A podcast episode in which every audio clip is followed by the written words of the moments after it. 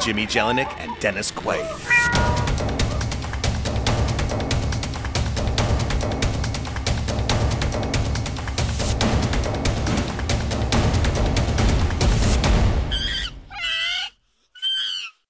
Our next guest on the Pet Show is the number one New York Times bestselling author of A Dog's Purpose, W. Bruce Cameron.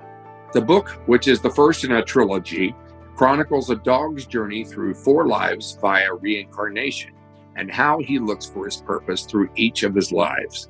Released in 2010, the book became an immediate sensation, garnering near universal praise and spent a record 49 weeks on the New York Times bestseller list.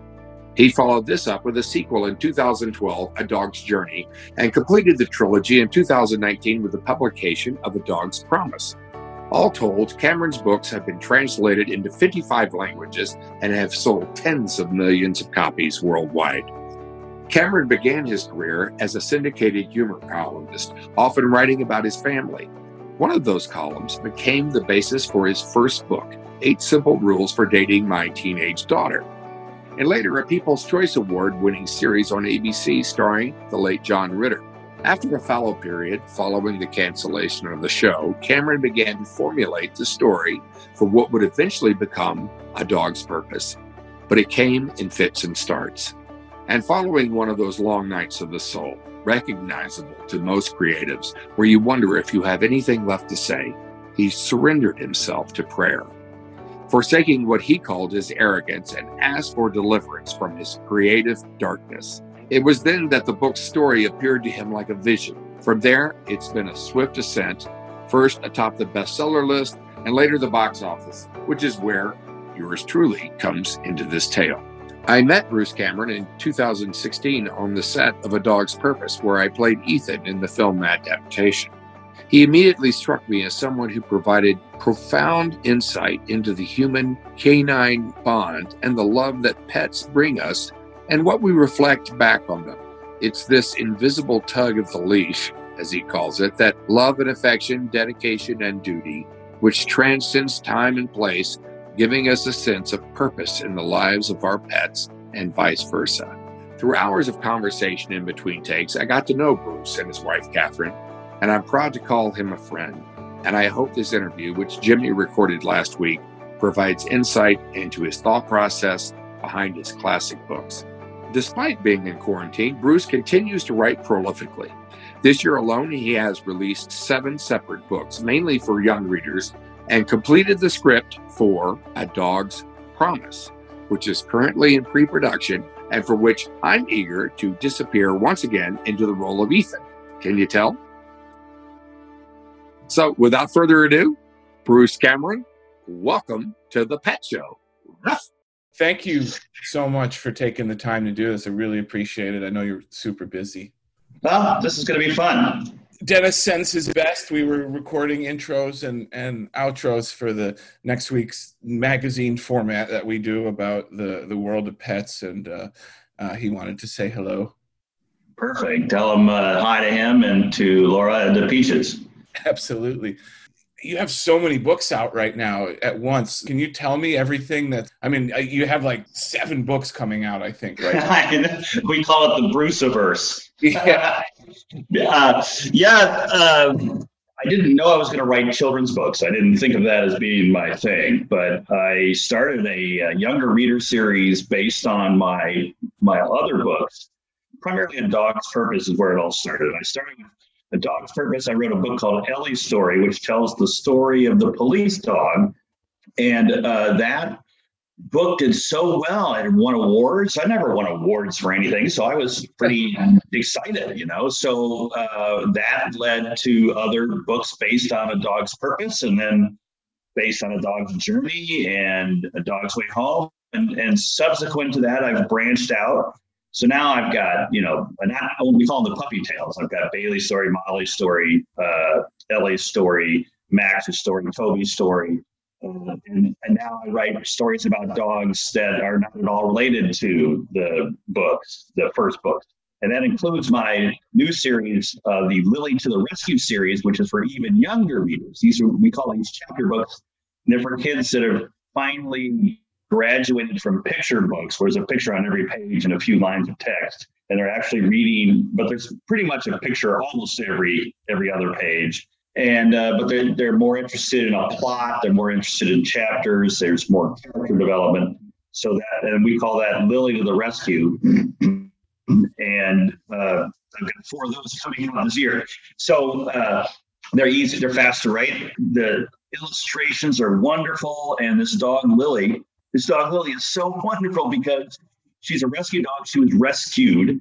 She lives at an animal rescue and she helps rescue other animals, mostly baby animals. So it's it's really uh, it's just an adorable series, and kids are just loving it. And so that's that's how I wound up with seven books being published this year. Now, your daughter runs a dog rescue foundation in Denver. Is that Lily series part? Is is that inspired at all by uh, about her experiences working, you know, within uh, the rescue community? Yeah, it's definitely true that I uh, I was inspired by my daughter Georgia, who started her own uh, rescue in Denver Specifically, at the time she started it, the municipal shelters were overrun. They were high kill rate throughout the city.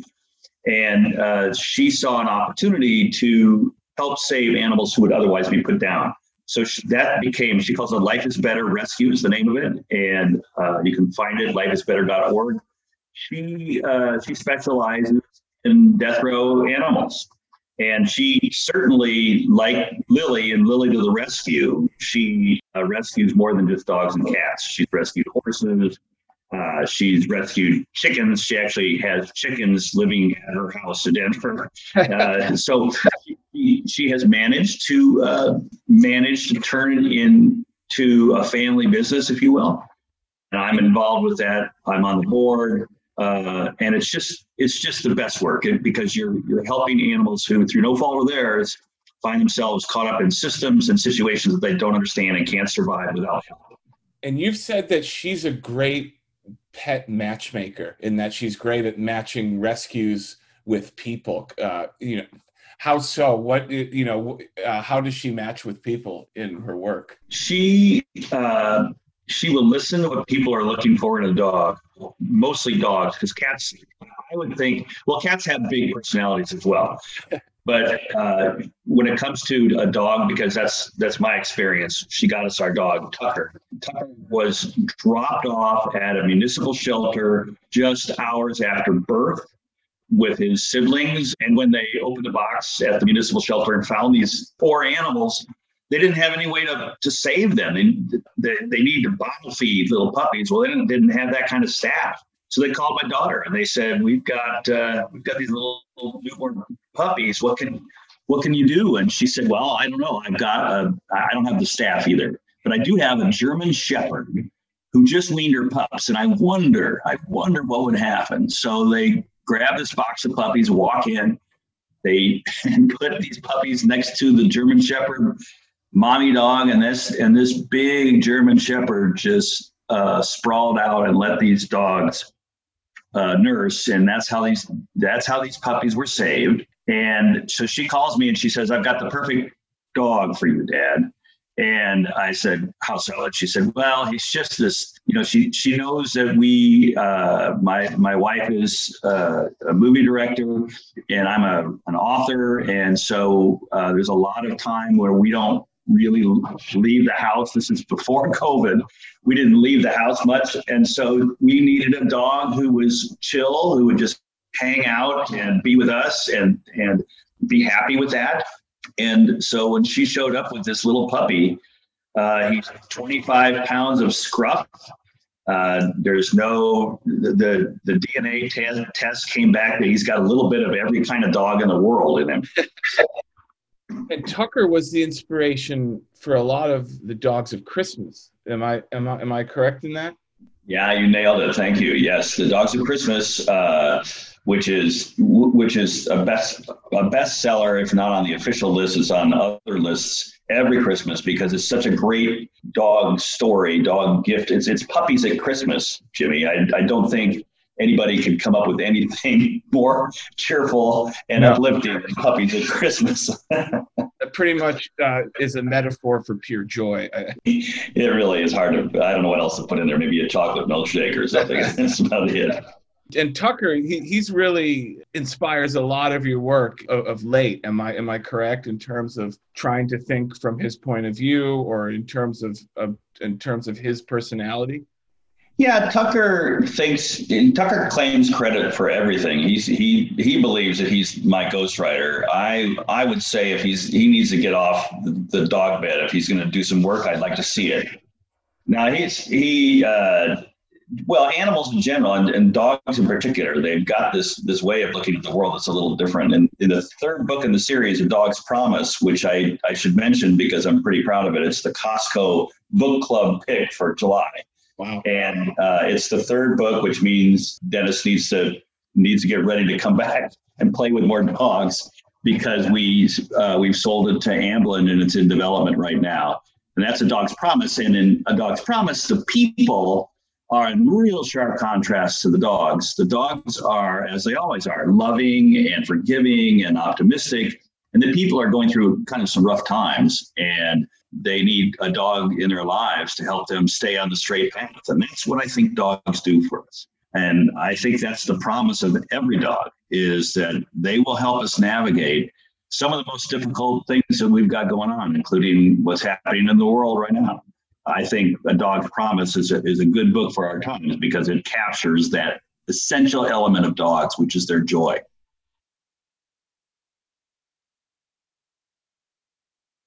so much of your work and so much of your film and, and the films I feel are centered on on themes of, of redemption and the ability for people to find their way home. And these are universal themes in, in, in literature and, and great storytelling. Is there a scene or a chapter in your work that sums up those themes the most, do you think?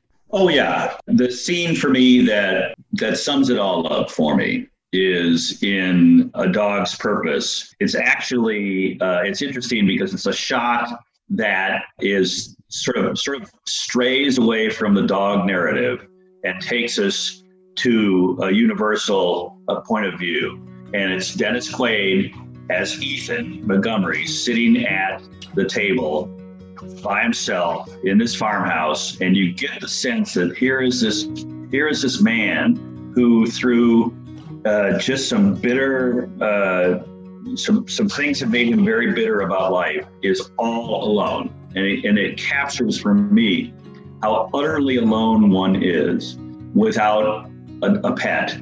Uh, because the, the very next scene is he goes back to the pound and picks up Bailey, and that dog changes his life. And it, that's the message of a dog's purpose: is that a dog in your life can change everything, and that's what happens. So that scene for me really some really puts it together. You're alone and lost if you don't have some love in your life, and if you need love in your life and and it's not working out for you on on Tinder or something, then what, what you do is uh, you get yourself a dog and you will get that love. And did you draw upon anything from your own life? Like, was there a point in time in your past where you know you were enveloped in in in that loneliness or that darkness, where a pet rescued you in that way? No, uh, I, I, wasn't always an author. I used to have other jobs, and uh, sometimes I'd come back. I, I, had a lot of jobs where I was on the road. I would fly in after having been gone for a week. And this is when my kids were teenagers, or at least a couple of them were. And I'd walk in the house, and uh, no one said hi. No one jumped up to see me, except except our dog. And the dog would come running up to me as if I was a soldier coming back from the war and would be so excited to see me. And it really, for me, it, sums it up. It's like you come home, you've been working on, you're kind of depressed, maybe work isn't going that well, uh, but you're, and your head's hanging down. But then as soon as that, that dog sees you, it changes your, changes your day because the dog is so happy to see you.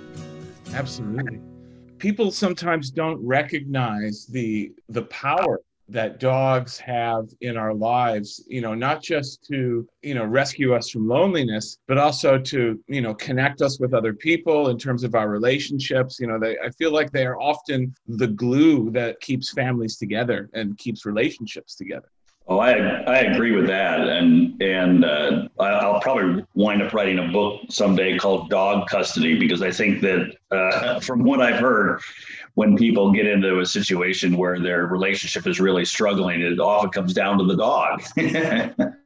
Absolutely. I, I want to go back to the origin of a, of a dog's purpose for, for people who might not be uh, aware of, of, of how this came about. Uh, you said that you had gotten the inspiration for a dog's purpose while riding your bike in Colorado, and that you had met a dog that reminded you so much of, of your very first dog. Yeah, I was um, uh, the inspiration. That's a good way to put it because uh, the the seed that was planted was when I was in my early 30s and I was riding my mountain bike in Colorado and I was riding through this tiny mountain town, and there was a house with a yard and a fence, and there was a dog that came running up uh, to to say hello. So I stopped because I always stop to say hi to the dogs. And there was just something about this, what the way this dog was looking at me, uh, engaging. Uh, our eyes were locked, and the dog was wagging so hard and was kind of her tail on the ground the way my my very first dog used to do. It was it was uncanny the sense that I had that this dog might very well be my very first dog, and and uh, I rode off with this this odd conviction that this might be a possible thing. And then years later, years later, I am driving up the coast of California with uh, my then girlfriend, and she turns to me and says, I will never have a, I will never have another dog. And I think it was because her, her dog had died and she had never had a dog except for as an adult. And, and it, no one prepared her for what that's like. She had no idea. So I'm hearing that she would never have a dog means that uh, she can't be my girlfriend anymore, right? Because I'm not, I'm not going to do that. Uh, I've got to have dogs. But faced with, uh, you know, I didn't have any good choices. I decided to tell her a story, and it just sort of came out of me. I, I wanted to convince her that the same love that she had with her dog was was still there, available to her if she just opened her heart. And it might not be the same dog, but it would be the same kind of love. And so I told her a story about a reincarnating dog who remembers each life and goes on eventually to learn lessons that enable him, Bailey, to save his original boy. So she said at the end of it, she says, Well, you've got to write that as a book. And, on purpose. And I read that in another interview. I, uh, it, was a it was a great interview you did with the Christian Post last year. That you were struggling with finding the the story itself, and you said that it that the the story came the story came out of you from from prayer that you were in this dark place because of some self-proclaimed arrogance on your part and you were and you were just sort of stuck and and the plot materialized from there?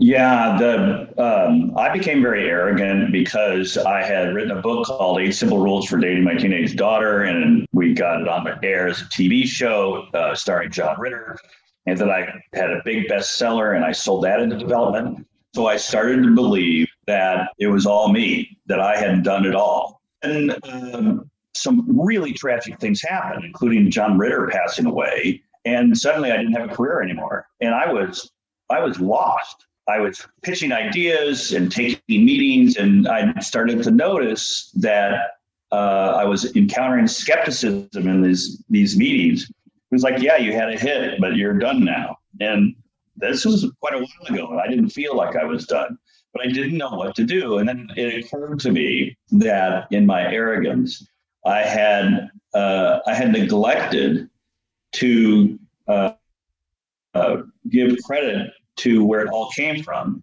You know, I'm I am good at telling stories, and I have always been good at telling stories for as long as I can remember.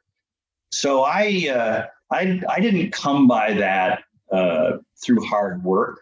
I was that was a gift I was arrogantly thinking that it was something that I did instead of believing and understanding that it was something that was that was given me.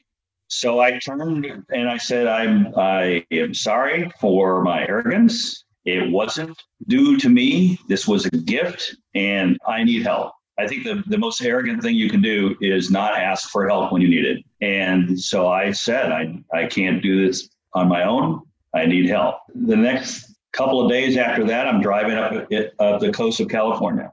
And when that story came into my head, it arrived as if I was downloading it off of a server. It was whole, the whole story was there. The dialogue was there. The characters, the dogs.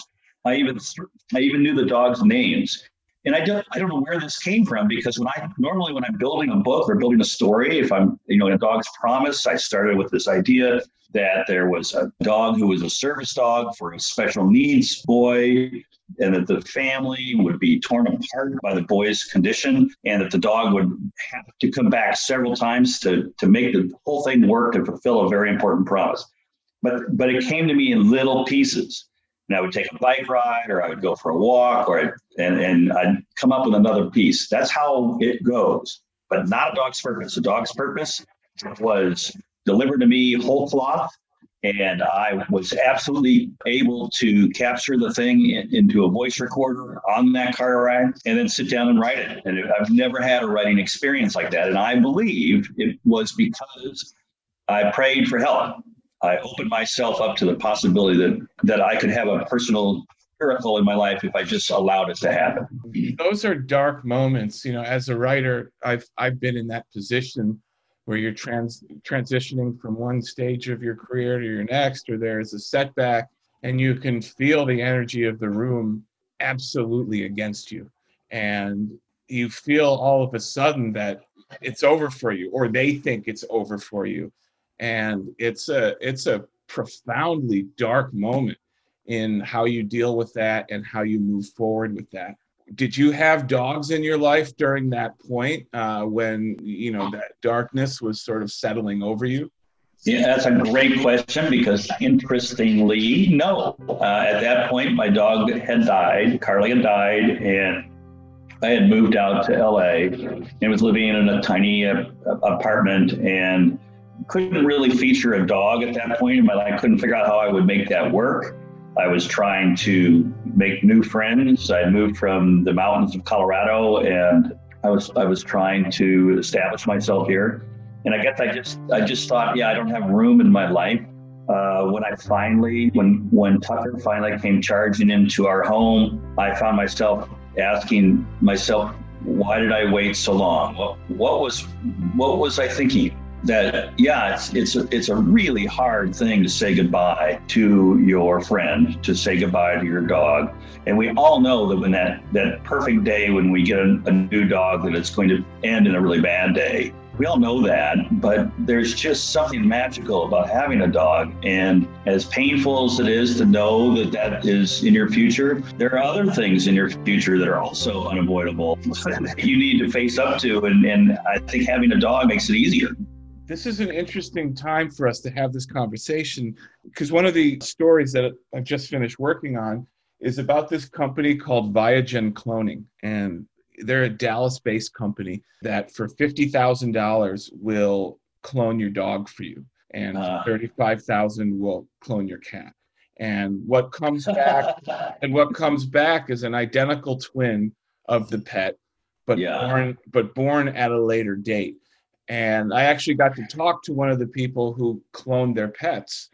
And for them, they really wanted to have the same pet for the rest of their life. The idea of having to say goodbye to that pet was was far too painful for them and in essence they were able to continue the life of this pet through cloning and i tried to ask them like but it isn't really the same dog but they're like no but they have the same gestures and but at the end of the day it was really you know they're wanting to avoid having to say goodbye or having yeah. to avoid that that end. But there is something so profound in having to deal with the end and dealing with loss and trying to find your way through that. And you know that is a part of life those transitions. Yeah the, to me the lesson of the dogs is that um, you know they they're here for a very short period of time. I mean, you you see, if a dog gets two decades of life, it makes the news. It is really unusual, and it's not unusual at all to have a dog pass away after just a few years. And yet, you look at how dogs approach things. You look at how excited they are for every single waking moment. And the, the lesson of the dogs is that they're here for a short period of time and they greet everything with joy and optimism. And we, human beings, if you think about it, we're here for a very short period of time. We can learn a real lesson by trying to live like the dogs, by trying to infuse every moment with happiness and being optimistic and not dwelling on the negative, but rather shaking it off and and having fun. And if we could if we could just do that, think what a great life that would be. And so yeah, I can't imagine cloning Tucker because, as you say, Tucker is teaching us a profound lesson. And I am grateful for that lesson, and I'm trying to learn that lesson.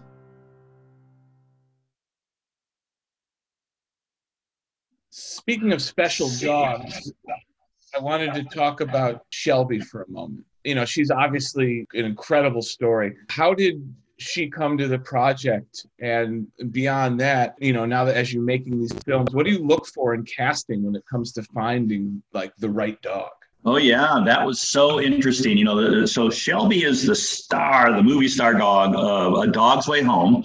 That's the one without Dennis.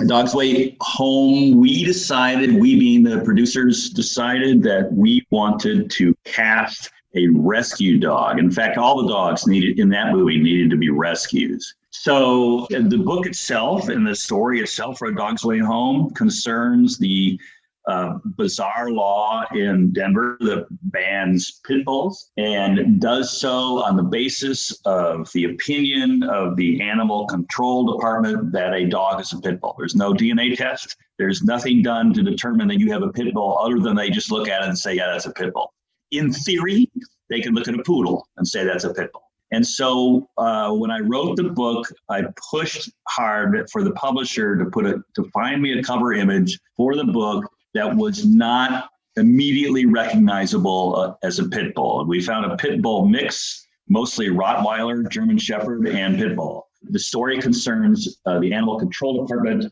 kind of cracking down on this unfortunate dog and because of other reasons not got to do with animal behavior or even anything other than the family gets sideways with some powerful people. So Shelby, sorry, uh, Bella is the name of the dog. And Bella is sent away, sent uh, hundreds of miles away from Denver on a temporary basis in order for the family to relocate to a pit bull friendly town. And uh, but Bella doesn't understand. Uh, as far as Bella is concerned, this is a horrible mistake to be separated from her person. So she jumps the fence and then starts on a two year journey back to her back to her people. When we decided to cast Bella, when when Sony picked up the movie and we were we're in product, pre-production. We're looking for the st- movie star dog. They took a look at the cover and they said, "This is uh, this is what we're looking for." And then we did a nationwide search. We had a couple of misstarts, but eventually we located a dog who was living in a shelter, an animal shelter in outside of Nashville, out in the out in the wilds of Tennessee, actually. And it was interesting because this dog had been rescued. It was living in a landfill. It was a junkyard dog. It was ownerless, and we have no idea how this dog survived eating garbage and being infested with parasites and the animal control got her and started feeding her and loving her and we went down to visit and when i say we it was an animal trainer who was going to be the trainer for the movie it was my and the animal trainer was there to make sure the dog had the right temperament and could be trained and it was Cathryn Michon, because she's a movie director, and she had to sort of assess whether or not this dog uh, had the right look for being in front of the camera. And I went along, and I had no purpose whatsoever. I, they could have left me home, but I had never had Nashville hot chicken before, and I really, really wanted it. So I. That's worth the trip, man. That's worth the trip alone.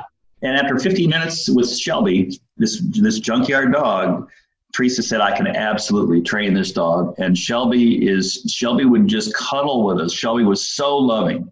In fact, her story is so compelling to me that I wrote a children's book called Shelby's Story uh, that is about Shelby and her rescue from the junkyard and what her origins must have been like and how scary a life it must have been for her. And in this story, uh, Shelby's story, we didn't put Shelby on the cover, we put a, a puppy because Shelby was already full grown. But working with Shelby on set, was this dog just has this ability to look at the camera and, and emote. It was really amazing. We got such great footage. It was she really was a great movie star. And then we we also rescued a dog named Amber. Amber is uh, is more physical than Shelby, and Amber loves snow, whereas Shelby, being from Tennessee, was like, "What is this?" Was not happy with all the snow on the ground. So Amber does all the stunts. If you see if you see a dog playing in the snow, that's Amber, not Shelby. And what is the training regimen for a dog to get them movie ready? Like, what did Shelby have to learn to be able to be in front of the camera? That's a great question because the dogs are trained with love and treats. They don't ever hear the word no. They are never uh, spoken to harshly. Uh, they are therefore sort of coaxed into the behaviors that we want to see. And the first one is kind of the most important, which is go to your mark, which is a, it, be, it, starts out as a big thing and eventually becomes a plastic disc on the ground that the dog will run to. And then the dog has to be trained to just sort of saunter up to this thing. And at first they, they go charging up and they jump on it, but after a while they get, oh, I get a better treat if I just sort of walk up to it. And so, uh, with that, if you think about a motion picture, the dog has to be in motion. And so the dog is in motion most of the time. And so you get a lot of shots of the dog just walking from one place to another. And then, you know, every stunt has to be carefully practiced. When we we had a scene where uh, Shelby, as Bella, is digging in the snow, so they took Shelby to the beach and they buried a box with treats in it. And uh, Shelby would learn to. There was a little sound that was emitted by the box, and so she would learn to dig for that buzzer. And when she dug it up, she got to have the treats that were inside. But then when we shot the scene, it was a very tense moment because we were on the side of a mountain, we were running out of daylight, and we had a permit that ended that day. So we had to capture this critical scene where the dog is digging in the snow because a man has been trapped by an avalanche. And the, the person operating the buzzer was on the wrong channel. And so a different buzzer was buzzing, not the one in the snow, but rather one that was on a cart and Shelby was very confused. And you know, she you can tell she really wanted to please everybody, but she just was confused, didn't know where to go. Uh, and we're, so everything was getting more and more tense, which I'm sure Shelby could pick up on. And then finally, uh, somebody said, "Well, the, it's making noise back here," and then we figured it out. And then Shelby was a champ. She got it in one. Sh- she got it in no oneer. She got it in one shot. I was just about to ask, in terms of you know the expectations of the dog performing in front of the camera.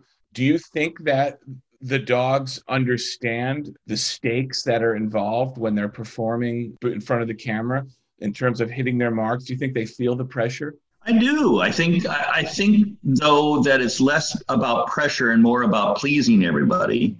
Right. I certainly got that sense from the hero dogs in A Dog's Journey and A Dog's Purpose.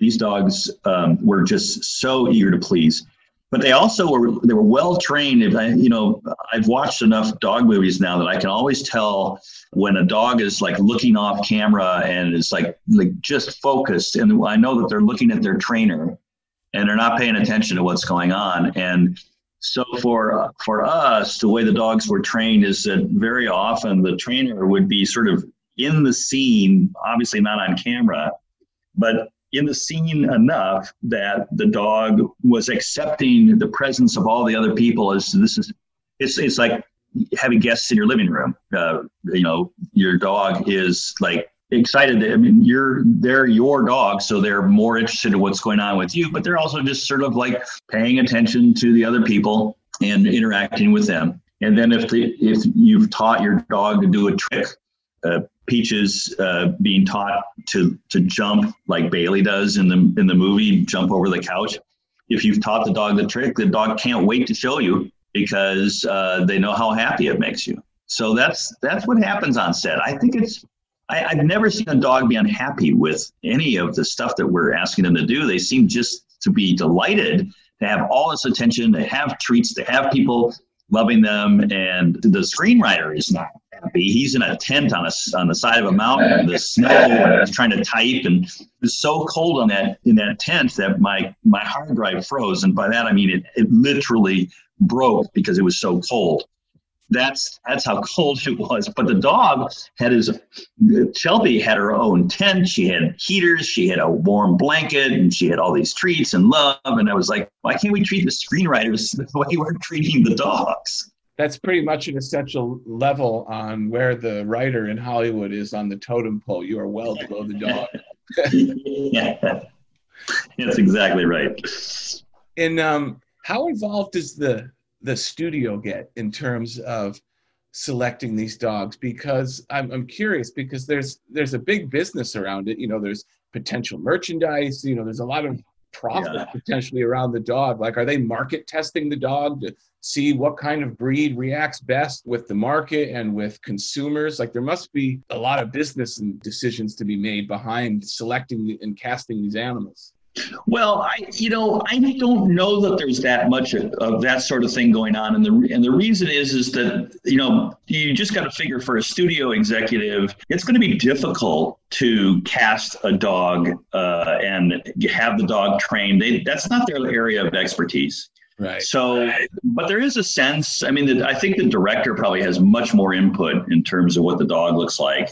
The screenplay of A Dog's Way Home, A Dog's Purpose they the dogs were pretty well described. Uh, then decisions had to be made, though. Like I, in a dog's purpose, the the novel, the book cover is is an aging Labrador because as the final incarnation of the dog, uh, he's a Labrador. Labradors don't really uh, photograph very well. When you're trying to make a movie with a Labrador, their eyes sort of vanish in their dark faces.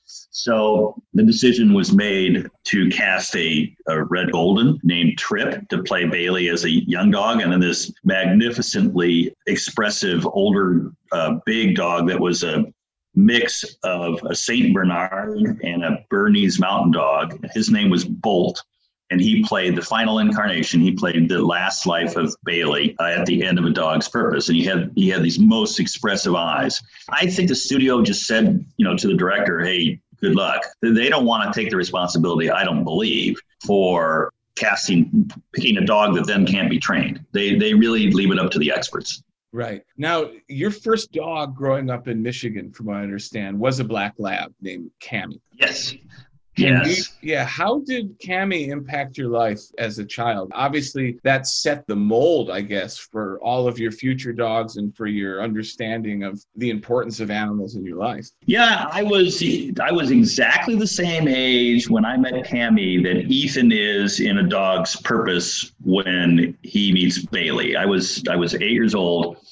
That dog came into into the backyard and into my life with all the puppy enthusiasm you get out of an eight week old Labrador puppy. And we we bonded in an instant. And then I just remember everywhere. This is back at a time when people didn't really fence in the yards very much. So the yard was like open to the world. And I was just one of a pack of boys who would run up and down the streets.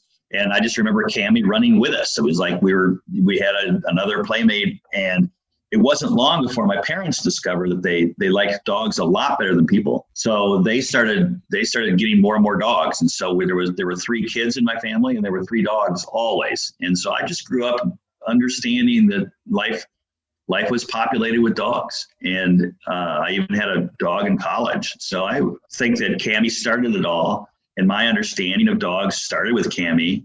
I certainly wasn't a great dog owner at age eight. Something that I would I would say is true is that when you have children, you need to be very careful with how the children uh, are treating the dog because kids may not understand just how what delicate personalities dogs have, and they might shout no at the dog uh, too much because they're just kids. You know, they don't know, and they're they're probably emulating uh, adults and and thinking, well, this is what you do with a dog.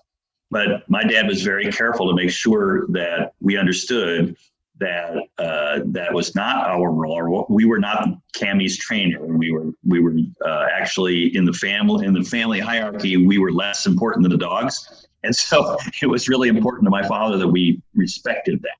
And I would I would urge any anybody who's getting a dog and they have and has children to keep that in mind. That's a great lesson.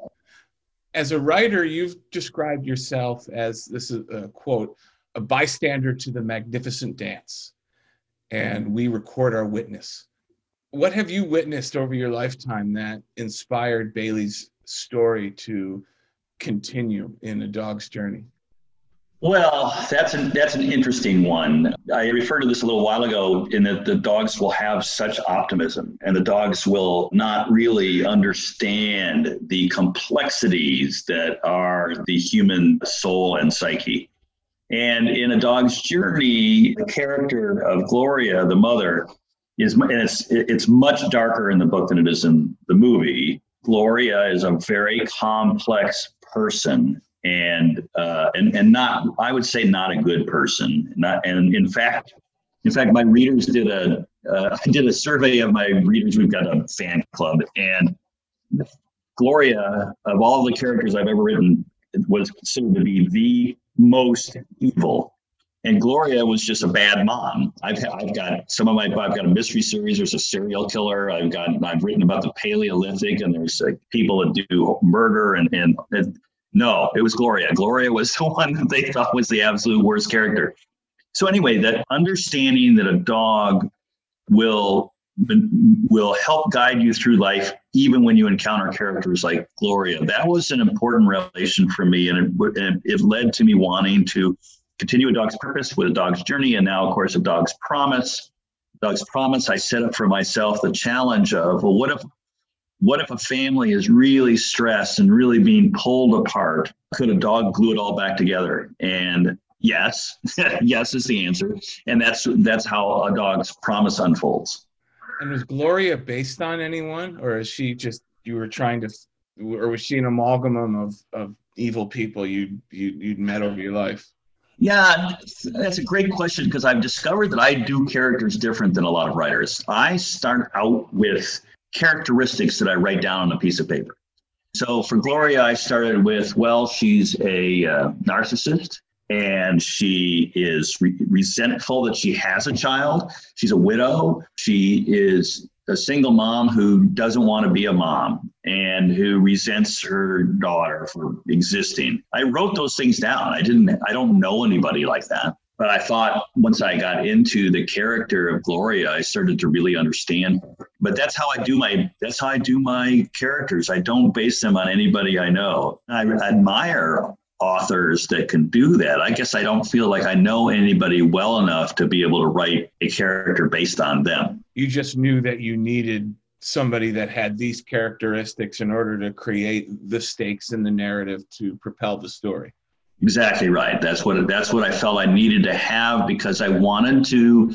Uh, you know, every book in the A Dog's Purpose series is different uh, in A Dog's Purpose it's Bailey, Bailey, Bailey coming back as different dogs with different owners. In a dog's journey, uh, the dog comes back to be with CJ every single time.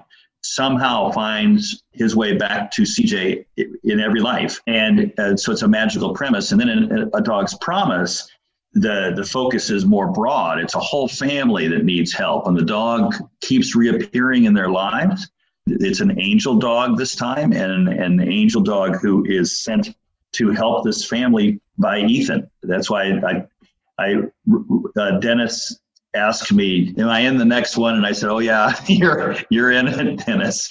So, he, and he's already he's already he's ready to go. He, he's very much ready to go. You know, you're talking about angel dogs. And then you also talk about heart dog. And these dogs, you know, beyond the fantastical elements that they bring, you know, there's also the metaphor of an angel dog as a dog that literally saves you. Can you sort of go deeper into the idea of heart dogs and angel dogs? Well, yeah, because, you know, there are so many people who say this one dog, this dog is uh, my savior in many ways. This dog is my best friend, you know. As people, when we meet someone and we might say, well, this person is the one, or this individual is my best friend for life, we, we make declarations like that. But we, we might make that declaration in our 20s, and then by the time we're 40, we've changed a lot, and perhaps that person has as well. And uh, and maybe they're not your best friend anymore. Maybe they're not the one anymore. But a dog will never let you down. A dog's going to grow up to be the dog they are, and then they're going to be steady and faithful and uh, exactly the dog you can depend on for the rest of their lives. So it, it's absolutely true that you're going to meet a dog and it's, it's going to be the one. Now, that doesn't mean you won't have another one because, as we know, dogs are here for a very short period of time. But it is, in my opinion, absolutely true that if you open your heart and, and you ask for an angel dog, you're going to get one. And a, an angel dog in your life just means that you have a creature capable of loving you, even at a spiritual level. And that's what you need. That's what everybody needs. Dennis told me that he committed to the first film before he even saw the script. And it was just based on a one sentence pitch from his agent. And he said stop like i'm gonna i'm gonna stop i'm gonna, I'm gonna start crying. I refuse to cry for my agent. And he committed right there. And he but because he knew instinctively that it would fall into this canon of great dog movies in, in hollywood where there is a tradition of the dog movie you know like old yeller and Yes. Where there's a, a dog and it dies and there's generally a boy and there's a lot of crying. How do you feel the movie fits into this canon of, of dog movies and what makes for a great dog movie? What are those ingredients and sort of in the idea of the, the hollywood canon of the dog movie? It's absolutely, in my opinion, got to do with that theme we were just discussing, where a, dog comes into your life and makes everything better. And then, of course, as you say, there, there's there's a lot of crying.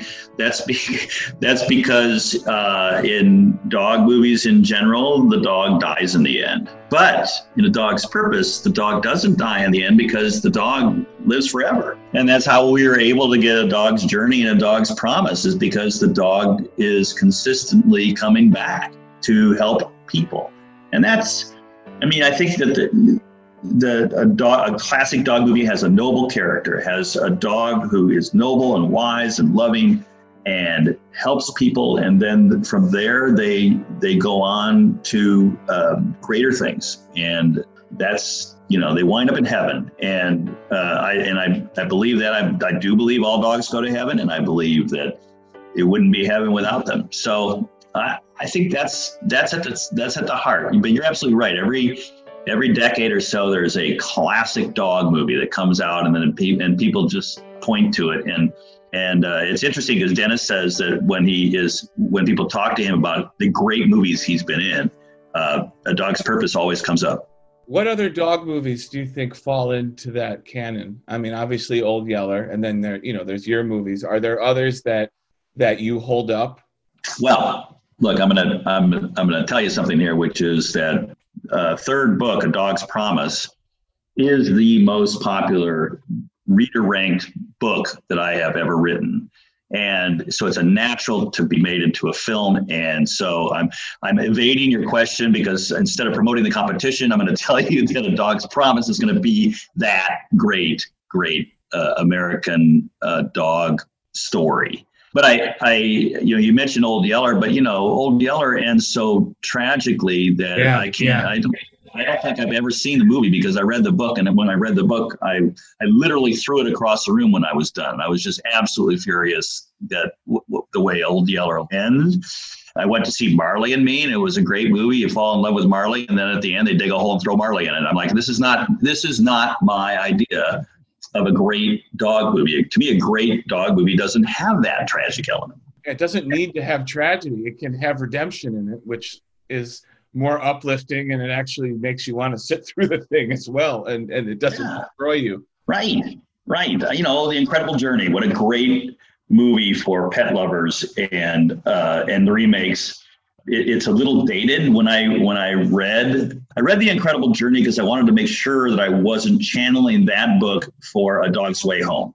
And because A Dog's Way Home is a very similar story. A dog needs to find his way back home. The thing about The Incredible Journey is that it's, it's hard for me to believe that when I was in fourth grade, that was my favorite book in the world. It's a little dull.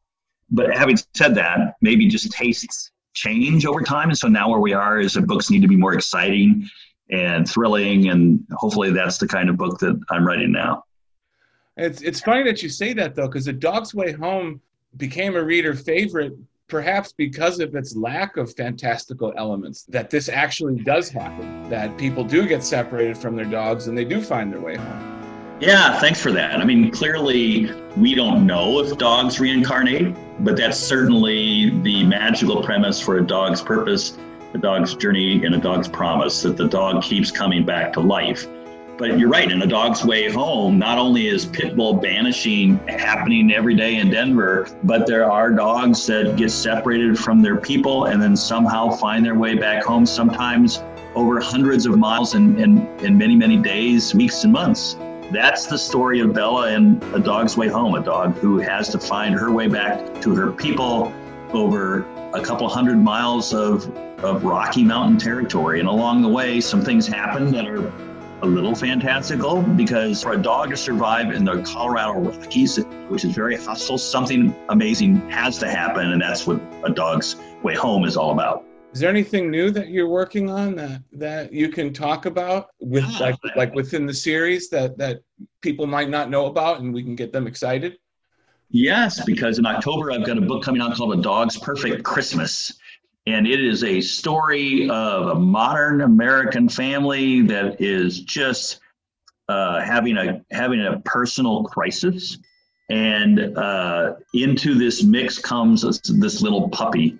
And that puppy is the catalyst for the for everything to reset. The whole family, it's as if they're playing musical chairs and they get up and they shuffle and they all sit down. You've got the a dysfunctional old man, a grandfather, a grieving widower who uh, bonds with almost implausibly with a teenage girl because they have to run the house because the father's job is imperiled and the mother is in the hospital. And you'd think a puppy would upset the balance, but it's actually the puppy who provides the balance. And I'm really proud of it. I feel like I really captured the voices of the characters pretty well. There is dog uh, point of view in it, but it's not like my other dog POV books. It's not strictly from the dog's POV. It kind of jumps around, and uh, that's called Dog's Perfect Christmas. That'll be out in October. It's going to make a great gift book too. It's a beautiful, beautiful book. That's all the time we have today on the Pet Show. I want to thank our guest W. Bruce Cameron for speaking with us. Stay tuned next Tuesday for another episode of the Pet Show. And if you haven't already done so, please go to Apple Podcasts or wherever you get yours and give us five stars. It really makes a huge difference. The Pet Show is brought to you by Audio Up Media and is written and produced by me, Jimmy Jellinek, and co hosted by Dennis Quaid. Executive producers are Jared Gutstadt and Dennis Quaid. Our editor is Bill Marked, and our story producer is Emma Rapold. We'll talk to you later.